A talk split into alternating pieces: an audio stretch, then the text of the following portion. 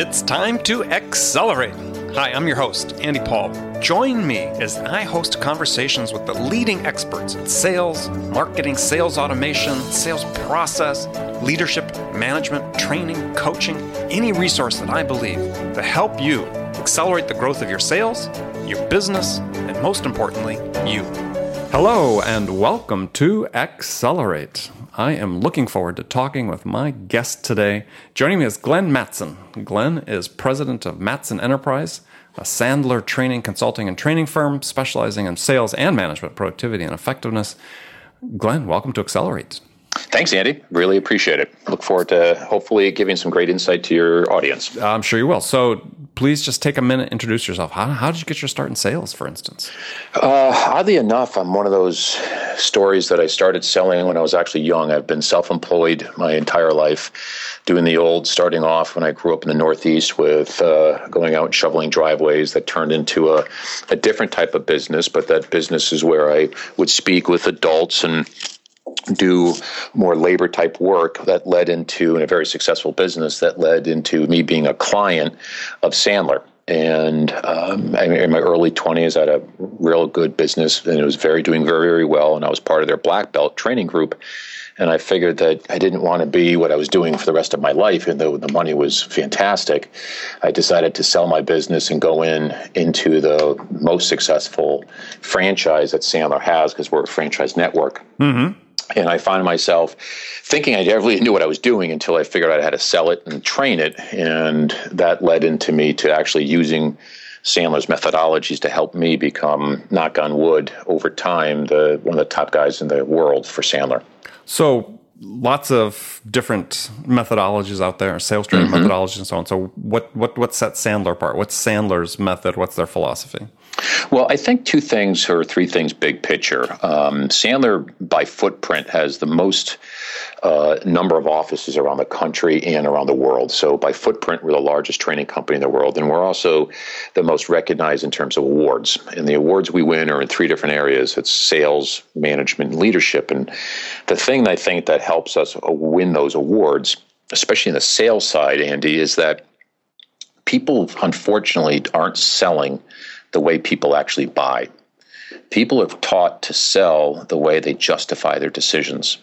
So one of the unique things that helps us really create a massive ROI in our client base is that we help people understand the psychology behind selling and the fact that people need to have an emotional driver behind the purchase. They need to have the capacity to understand, this is the salespeople, mm-hmm. through mutual discovery is, why is that prospect, lack of a better word, what's their what we'll call emotional drivers? And the emotional drivers that cause people to take action is either negative or positive, so we call it pain or gain.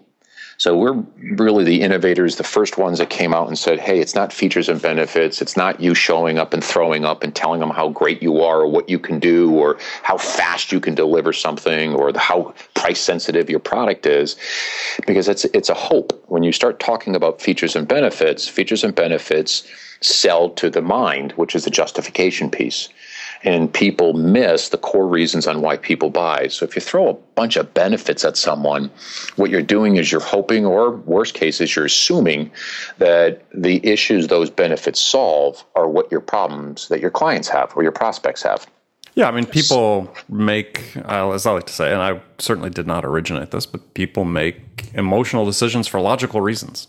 Yes, right. So one of our mainstays is people buy emotionally and they justify it intellectually. It's one of our selling rules. Mm-hmm. So that's a huge differential. So when we go in, we teach people. I'm sorry, just jump in. But that's different than what Miller-Hyman or anybody else focused their methodology. Yeah, their methodology, and it's all great stuff. I mean, honestly, if you use any system, it works. We just want it to work better, faster, and easier. So when we spend our time, we spend an enormous amount of time on the qualification phase. And features and benefits, throwing out RFPs, doing quotes, doing proposals without clearly identifying what's really going on, in our mind is ridiculous. I mean, why would you do a proposal and find out that it has to go up the corporate ladder? Well, you should have known that beforehand. Why would you do a quote unless they're ready to buy, if they're just trying to figure out if we want to leave the vendor that we're with? That's not done based on a quote. That's done on professional selling. So most times when we go into organizations, we find that they're wasting an awful lot of time and spending an enormous amount of resources chasing stuff that they never should have even had an open conversation with regards to. Or if they did the right qualifications, they could have closed it months before and at the right price points. So what are sort of the keys in the Sandler methodology for qualification? Because I absolutely agree that the number one problem with so many companies is, they spend an inordinate amount of time selling to prospects who are never going to buy. Yep. So in your methodology, in the Sandler methodology, what do they do in terms of qualification to help disqualify the people they shouldn't be speaking with? Sure. So in our world, it's, to oversimplify it, we have three stages, and within those stages, there's steps. And, one is obviously building relationship, which we all know.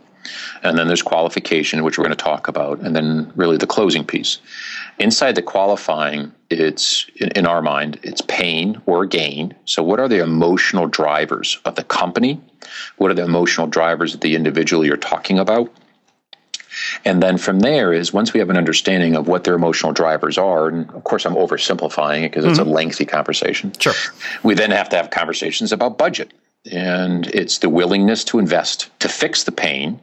Do they have the ability to do so? And if so, what kind of impact will it have on their business or their market share or on their budgets, internal budgets? And then the third piece we look at is really decision making. And how do they make decisions inside that company to see if it makes sense to hire us or change vendors? And decision-making really is about, who's involved in it, what does it look like, when do you want to pull the trigger, how are you going to make those type of decisions? It's a cast of characters. So when you look at larger account development, that's a lot of time and energy is spent there. And where it becomes very convoluted, Andy, a little bit is, if you don't have the right training, is the pain changes based on decision makers. So, for instance, I was on the phone call before you and I started to talk, and I was talking with a middle manager, and what he was telling me his emotional drivers were and what the business drivers were. When I finally got the CEO on the telephone about an hour later, he and I were talking, and they were dramatically different. Now, yes, you could turn around and say that they were losing market share and what they were doing wasn't working anymore. That was consistent. But the reason why and the impact of those things were entirely different based on the level of the individual. Sure. So if I didn't get the manager's pain on the table, he never would have introduced me to the CEO. When I talked to the CEO, what he gave me as his issues was obviously dramatically different than the manager's just because of perception. Yeah, no, that actually, level has a lot to do with your perception. Absolutely, right? So, and then we have two other subsets to, once we get past decision-making, which is proof of concept. And proof of concept really is, before we go and jump into the pool, why don't we put a toe in first? Let's take a look at the philosophies of the office, the tolerance of what they're expecting or looking for in a solution. So if you're looking for something I can't deliver, why would we continue through the process? So proof of concept is real important. And then lastly is getting on the same page about decision making with what we call the ultimate contract question, which is, hey, if we bring it to you and you don't like it, that's fine. We'll shake hands and part friends. No harm, no foul. And we're okay with a no. But if you love it, what are we going to do? And we want to make sure that all the parties are on the same page so that we mutually are beneficial in terms of the relationship, and it's all mutually agreed upon. So if you and I are talking and we don't have any pain, or you don't want to share it with me, you're not really qualified. If you do have pain but you have no ability to fund the solution, not necessarily qualified. If you have pain and you can fund it, now we have to talk about all the decision makers, what the process is, who's involved in it, all the nuances. And obviously, when you're talking about larger account selling, you have a lot of players that are involved in it. It's pretty complex versus if you're just doing mom and pop or small businesses where you're really talking to one or two people, it's much easier. Sure. So interesting, you know, you talk about the pain and gain, and yeah, there's a whole school of thought that says that, yeah, pain is really not an incentive to make investments as much as gain is. Mm-hmm. So, I mean, do you, everything you were sort of talking about sort of focused on the pain, maybe that's just the examples you're given, but it seems to me that when I work with clients, and I'm not doing training like you are and so on, but when I do advising and we do deal deconstruction and so on, is understanding the gain always seems to be a more powerful motivator for ultimately making the change. Well, it's interesting. There's really four, the two motivators, pain and gain, also are within time periods, meaning that you have past and future. So you have past pain, future pain, past gains, and future gains. Now, when you say past gains, that's instant gratification, which is I want it fixed today because I want this as my outcome. i.e., most of your boat sales, motorboats and those type of things are all done the first 3 or 4 weekends that it's nice out, right? So you're out and you say, this is fantastic. I want to go get myself a boat. But when you talk to certain levels, Andy, like if you're spending time with CEOs and owners of larger companies, gain is their mindset. The gain is if we fix this, are we going to accomplish these 3 things, which is going to elevate the company to the next level. But if you also look at where people are today, and we need to fix these 3 things so we can do the next piece, then that's pain either today or pain in tomorrow. So the actual, between the two of them, the strongest motivator we have is pain. And in the hierarchy, if you want them in the order, getting rid of pain today is by far the strongest motivator we have. Getting rid of pain for tomorrow is the second strongest. The third is instant gratification, and the hardest to sell, not necessarily motivator, but the hardest to sell is future pleasure. So your skill set has to be dramatically different to sell future gain than fixing today's pain. But people will make faster decisions, better decisions, spend more money if they have to fix problems for today versus gains for tomorrow. But it does differentiate a little bit depending on who you're talking to and their personality styles. Yeah, and it speaks a lot to the product type and so on. I mean, you may have, you say, look, we sell this pretty complete system, and if we're going to focus on immediate pain resolution, then yeah, we may just do as you said before, as let's do a proof of concept. We're going to get our foot in the door. We're going to do something small, relatively risk-free. We're going to address this pain, but the big payoff is the gain.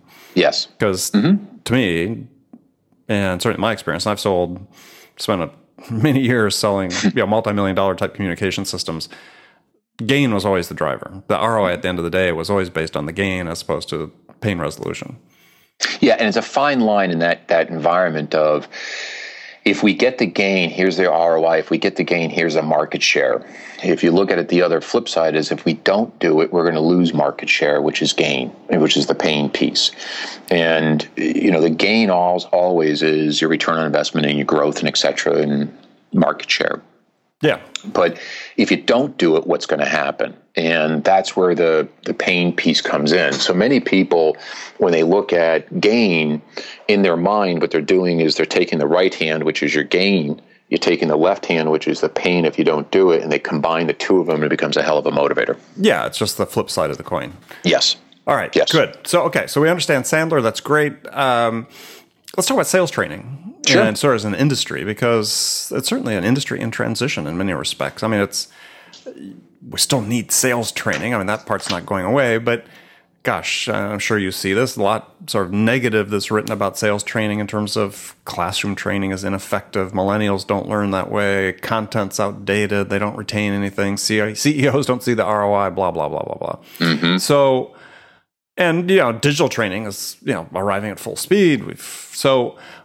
What do you see sort of happening, maybe the 2 or 3 significant trends you see happening in the sales training industry and how that's going to impact the business-to-business sales environment? Sure.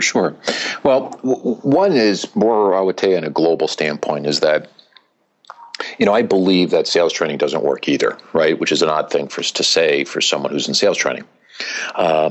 Most sales training, unfortunately, when you look at how we learn and how we have to develop skill sets, we need to become aware of why we're doing it. We need to have the knowledge of how to do it. And then we have to apply those two things consistently over time to develop a skill set. And where most training falls off the radar screen is the application piece. And when we look at training... Application to the real world. Yes, absolutely, right? So when we look at training, we look at it three different viewpoints. It's the tactics and strategies to be successful. And then are you doing enough of the behavior that you need to do to get in front of those type of people you need to get in front of? And then lastly is the attitude. So one of the reasons we get such a huge rate of return for our clients when they spend money is one, is we actually teach all three. So Annie, if I start to talk to you about how to do account penetration or how to bring in new accounts, we can spend all day on the easy tactics and strategies of what to say on the telephone. But if you have a massive need for approval, fear of rejection, phone procrastination, any of those things pop up in your head, you're never going to utilize the training. So more times than not, the reason it doesn't stick is they're training the awareness and the knowledge, but they're now never really affixing what holds them back from applying it in their real world situations. So big picture, do I think most training doesn't work? Yeah, I don't think it works very well because they're not training the way people need to learn is the first thing. The other piece So how are you addressing that? Again, that's one of the unique differentials that make us as successful as we are is that when we do training, if we are going to do technique training, we have to bleed it into the behavior and the attitudes. Because if I show you how to do something, you and I may have the self-esteem, we may have the confidence, we may have very little need for approval, which is fear of rejection, which is wimping out, right? You and I may be okay with our money concept, which is if the deal is $300,000, we're great at it, but all of a sudden it's $3 million and we're literally having a connectic fit inside. We're stressed out. We're afraid to lose a deal we don't even have yet. So all of a sudden we don't use the tactics and strategies. So it's not a bad training program, but unfortunately they're not trained the right way. And training doesn't work unless you change people. And that's where the attitude piece requires reinforcement. Yes. So if you said to us what is the three drivers that make Sandler successful, it would be the pain, right? We teach people to sell the way they buy. We also come in and fix the broken records or the attitudinal piece. And then lastly is we're really one of the only and surely the first one to do reinforcement training. So we don't come in for a day and just train you and leave. It's not going to work. So people have to go out, try it, and come back, learn from it, get beaten up a little bit, go back out again, get reinforced, come back in again. So reinforcement training by far is significantly a better rate of return. But if you add all three of them together, it's great. So, based on the first question you had is that I would turn around and say that the training, first of all, needs to address not just competencies of how to and what to do. You have to make sure and instill, will they do it? Not can they. And a lot of companies spend an awful lot of money on teaching their people how to do it, but they've never addressed, will they do it? Well, and it seems like there's another word that's missing that I see in training oftentimes, not just relegated purely to sales training, but it does certainly exist there, you're right. They focus too much on the how. They miss the why. Yeah. And to me, this is the critical part that's overlooked so much is if you want to get people to change behaviors, they need to understand why.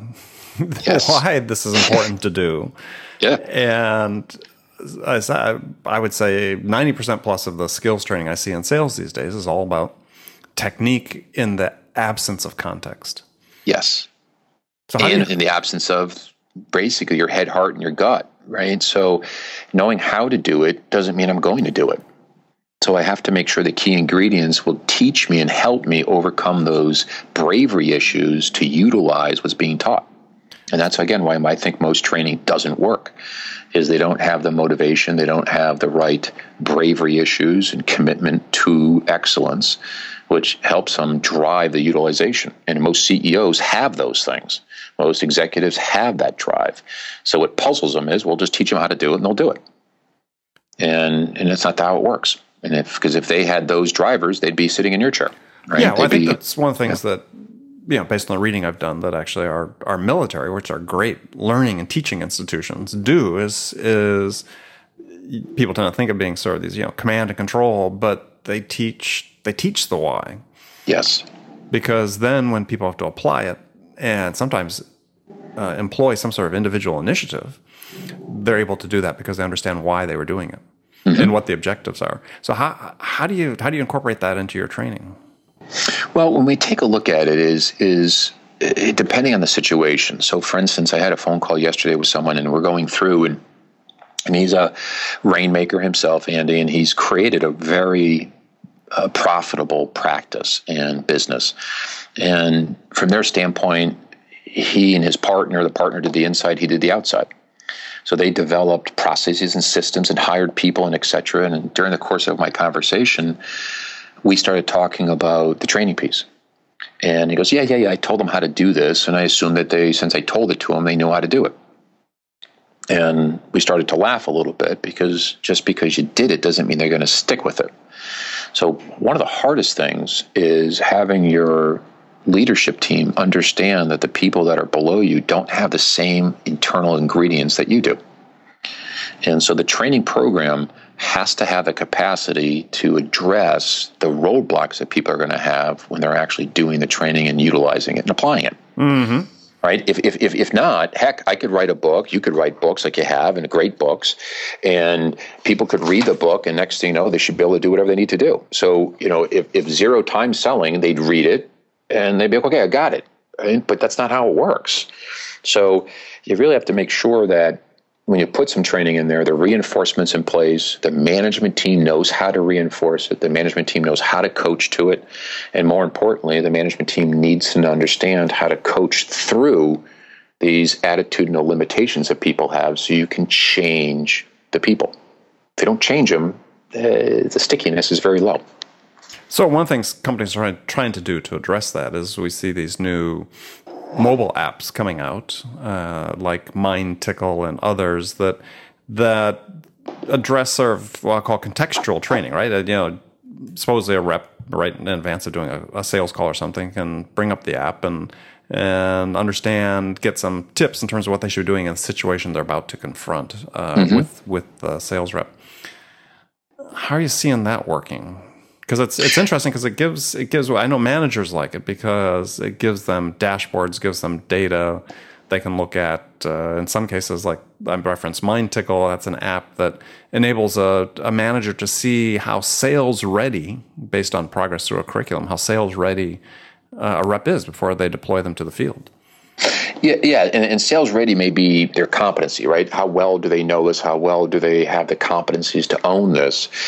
And if you look at a lot of the apps that are out there today, a lot of the apps are very similar in terms of context of pre-call plans, KPIs for a sales call, what are your must-haves, here are the tactics that you need to uncover to do those, and that's great.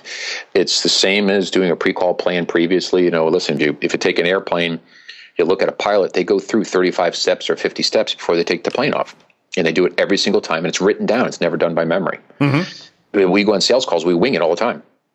So when we take a look at a pre-call plan, it's a great idea. Paper, app, right? It's just the same mindset. It's just done in higher tech, you know, from a technology standpoint. But it still goes back to if I have a pre-call plan or if I have the ability, like you said, of the sales readiness, which is pipeline management, which most people do an awful job at understanding how to really utilize a pipeline. They just throw a whole bunch of stuff in there to protect your job. Well, the sales readiness, in fairness, is a little bit different. Sales readiness is the individual, not the prospect, is the individual ready to sell. Right? Yes. Their competencies. The competency, right. Yeah. Yep. So it's a report card in essence and their ability to ready to get out in the field. Exactly. Right? So, which is great. And there's a lot of apps out there in terms of ones that will record the actual sales calls, and you can pivot and push certain buttons to know when you did a certain move, so the manager can come back and really see it in Memorex versus being there. I mean, there's great technology out there that help with the reinforcement. But going back to the core issue is unfortunately, most managers, when they see someone not knowing what to do, they automatically go to this is how you do it, which is the knowledge. The problem is it's not a knowledge problem. The individual chose not to utilize that skill in that situation because they were afraid. or they forgot to. Mm-hmm. They forgot to because they panicked. When they panicked, you do self-talk. When you do self-talk, you stop listening to anything but what's inside your head. Right. So if you have those individuals that still have that, then now maybe your sales readiness will have the ability to prep that, but that piece of it is one of the biggest things that's missing in management development, sales development, and really leadership is that stickiness. And that's the reason that most training doesn't work, regardless if it's classroom, right? If it's distant learning. I mean, we have a huge amount of clients that do distant learning with us and do other forms of technology with training, but it still comes back to the fundamentals of will they actually apply it? Got it. Okay, so I got one pet question I'm going to ask, and then we're going to finish this part of the conversation and go to the last segment of the show, is why do reps still need to be reminded that it's all about the customer?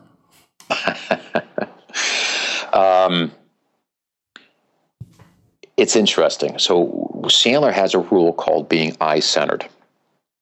And if you look at a salesperson's developmental framework, and in my world, the third phase is that they're a high-end producer. And a high-end producer to get there has insulated themselves from fear of rejection and all those other things by really putting themselves almost like a castle, right there in the middle of it, and you have a moat around yourself, and the moat is being eye-centered. And that means that you've been down this road a lot. You've seen the same stuff. Why am I going to have to qualify someone? I already know what the problems are. I already know what the solutions are, so let me just tell it to them. And again, it's being eye-centered, right? So, Andy, I'm going to turn around and say, well, let me tell you what you should do, or let me tell you what's happening. And they also start to turn around and say, especially if they've been successful, is what are you doing for me? And that's more towards the company, right? Mm-hmm. I have value here. What are you doing for me? Mm-hmm. And their mindset is the world revolves around them. They're the sun, they're their epicenter, right? That eye-centeredness is what's the beginning that unfortunately that got them to be successful, but it's also the major roadblock that holds them back from getting to the next level, right? Which is really the ultimate salesperson. Exactly. And you're right. It's, 70% of all your interviews or all your sales calls should be listening, not talking. Yeah, it's funny. I would think after all these years of sales, that should start being sort of like in the DNA of people that we hire, that they should understand that. But anyway, that's what keeps people like you employed. So we move down to the last segment of the show where I've got standard questions I ask all my guests. And in the first question, that's a really hypothetical scenario. And in this scenario, you, Glenn, have just been hired as a VP of sales at a company whose sales have stalled out. And the CEO, the board, they're anxious to get sales back on track. And, we know Rome wasn't built in a day. Sales doesn't turn around in a day. But you're in charge. And what 2 steps could you take your first week on the job that could have the biggest impact? Well, I think the first 2 steps is investigating what you did successfully and what's changed in the marketplace. So if they were successful, either the market, yourself, the product, something's happened that changed it. So the first really is investigative work. And the 2 places that I would investigate would be people and process. And when you take a look at the people, there's obviously an awful lot there, Andy, to take a look at. With process, it's also inside process is your sales process, your follow-up, your marketing, your onboarding of clients. There's a litany of other areas within process. But most problems I've ever had to uncover is historically in one of those 2 areas, either on why they're not being as successful as they should be or how come we were knocking the cover off the ball and now we're not. And usually those 2 areas are the areas I would focus in on first. How did we lose the recipe? People think they're smarter than they are. Right? Well, no, but I think that's when I work with clients in advisory roles. That is oftentimes the problem. I focus on companies that are sort of $100 million and less that I work with. CEOs bring me in. And it's like, yeah, we were doing great, but it's just like I don't know what happened. Yep. And yeah, they've lost the recipe. They've stopped the focus on the fundamentals they need to have to really just sort of execute. So good answer. Okay. So now I got some rapid fire questions. So you can give me one-word answers or elaborate if you wish. The first one is when you, Glenn, are out selling your services, what's your most powerful sales attribute? Be 2 things, my ears and my ability to ask the right questions. Excellent. Who's your sales role model? I would probably turn around and say the mentor that started the business would be David Sandler. So other than a Sandler book, what's one book that every salesperson should read? Scripts People Live By. Who's it written by? It is written by Claudia Steiner, which is a person that worked with Eric Byrne.